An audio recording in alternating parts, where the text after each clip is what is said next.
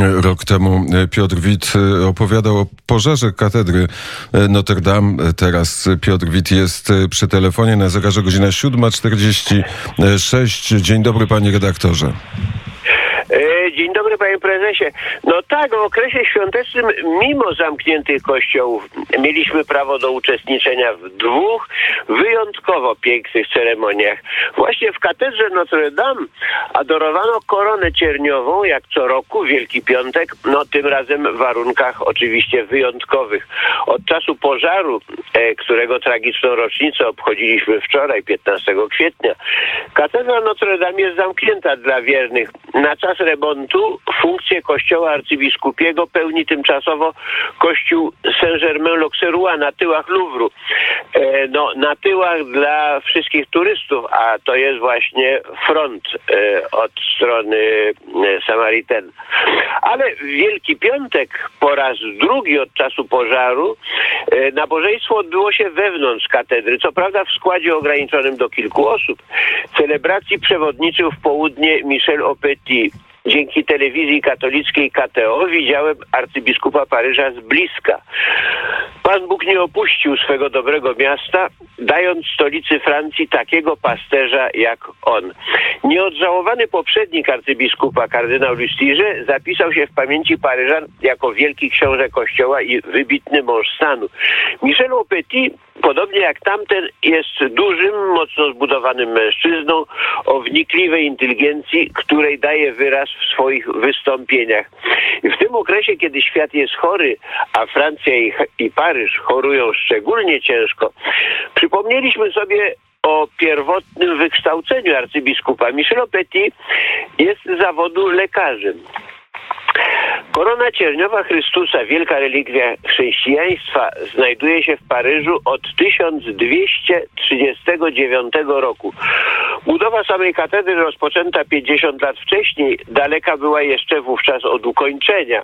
Kiedy pożar wybuchł, ostatni pożar, złoty futerał w kształcie korony zawierającej relikwie spoczywał w kasie pancernej w skarbcu katedralnym. I ją, i ją, i inne relikwie skarbca uratował kapelan Straży Pożarnej e, Jean-Marc Fournier dzięki pomocy strażaków. E, adoracja wielkopiątkowa właśnie. No, kilku celebrantów, e, kilka osób asysty, aktorzy mówili wiersze francuskich poetów Paula Claudela, Charlesa Peggy, Francisa Jamesa. W pustej i cichej przestrzeni katedry natchnione teksty recytowane z talentem i prostotą, bez cienia patosu, bez żadnej emfazy, robiły wstrząsające wrażenie. Podobnie jak muzyka skrzypiec w fenomenalnym wykonaniu Renault Capussona. Za całą dekorację rusztowania budowlane i siatki, za cały kostium aktorów, białe kombinezony ochronne robotników budowlanych, Ave Maria śpiewane przez Judith Szemla e, a kapella bez towarzyszenia orkiestry było pewnie najbardziej przejmującym wykonaniem tej znanej pieśni Schuberta, jakie słyszałem kiedykolwiek.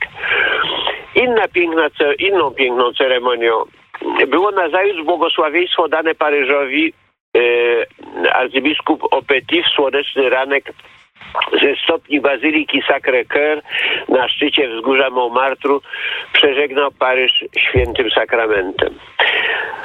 Nikt nigdy nie, nie obejrzy już prawdopodobnie podobnych uroczystości odbywanych w takiej ciszy i takim skupieniu niemal w pustce. Zazwyczaj tym świętom towarzyszą tłumy. A potem był powrót do rzeczywistości. Na egzekutywę przyszła godzina prawdy. Zanim pojawił się wirus, można było mówić narodowi różne rzeczy, nie biorąc odpowiedzialności za słowo. W żadnym kraju europejskim podatki nie są bardziej sprawiedliwe, mówiono na przykład. Albo nigdzie na świecie służba zdrowia nie jest lepiej zorganizowana jak we Francji, a opieka społeczna bardziej troskliwa. Z tego niezbicie wynikało, że nie tylko u nas jest lepiej, ale gdzie indziej jest znacznie gorzej.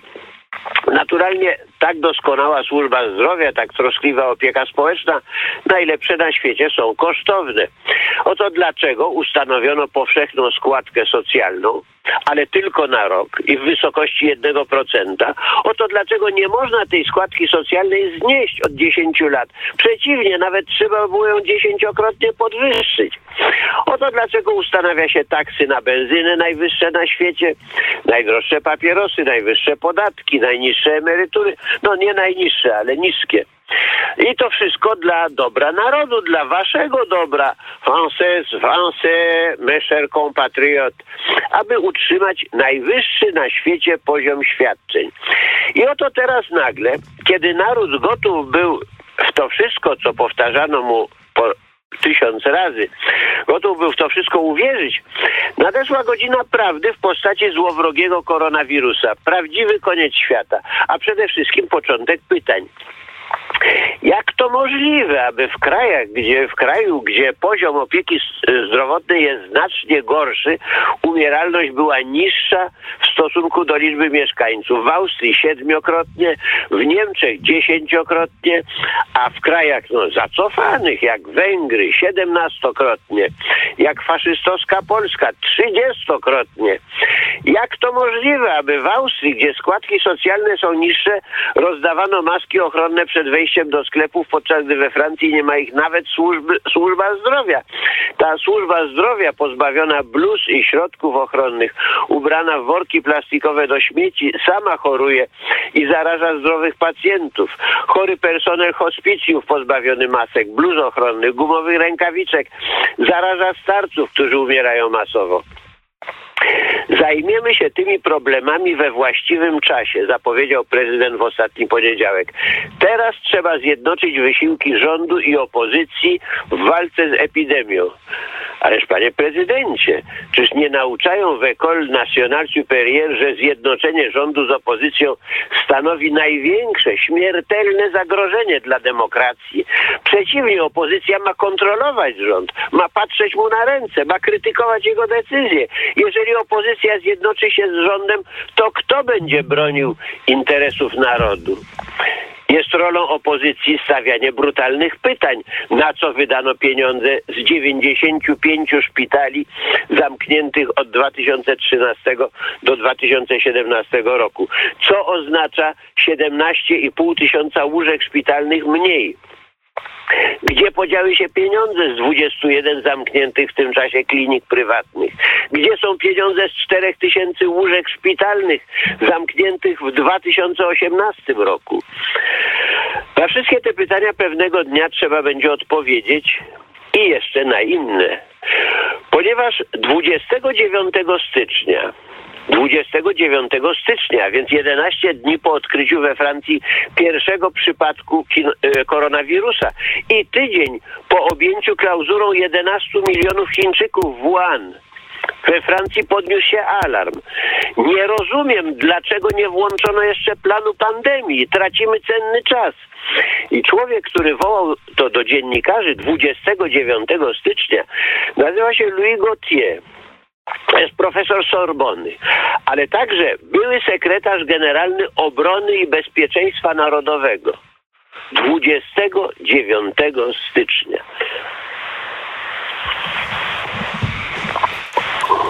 I ten głos nie został usłyszany, a głos Piotra Wita, e, tak, bardzo serdecznie dziękuję za kronikę paryską. E, bardzo proszę i życzę wszystkim zdrowia w Polsce, gdzie właśnie jak mówię, e, ta umieralność jest trzydziestokrotnie niższa niż we Francji. To jeszcze pytanie dotyczące e, decyzji prezydenta Francji. Jest decyzja o powrocie do szkół francuskich dzieci i młodzieży? No tak, tak. E, mają wrócić tylko, tak, mają wrócić do szkół. E, no dzieci, jak wiadomo, są najmniej e, narażone na zarażenie e, koronawirusem, są najbardziej odporne, najwięcej tych ciał e, odpornościowych. E, natomiast we Fran generalnie we Francji zachorowalność lekko spada.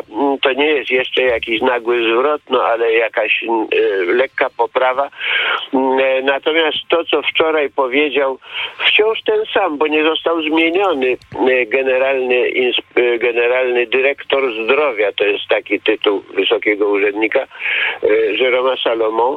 Mm, e, No, e, to, to właściwie brzmi straszliwie, jeżeli rzeczy spojrzeć się z bliska. Mianowicie, że bilans między e, nowo przyjętymi i odchodzącymi ze szpitala bardzo się poprawił.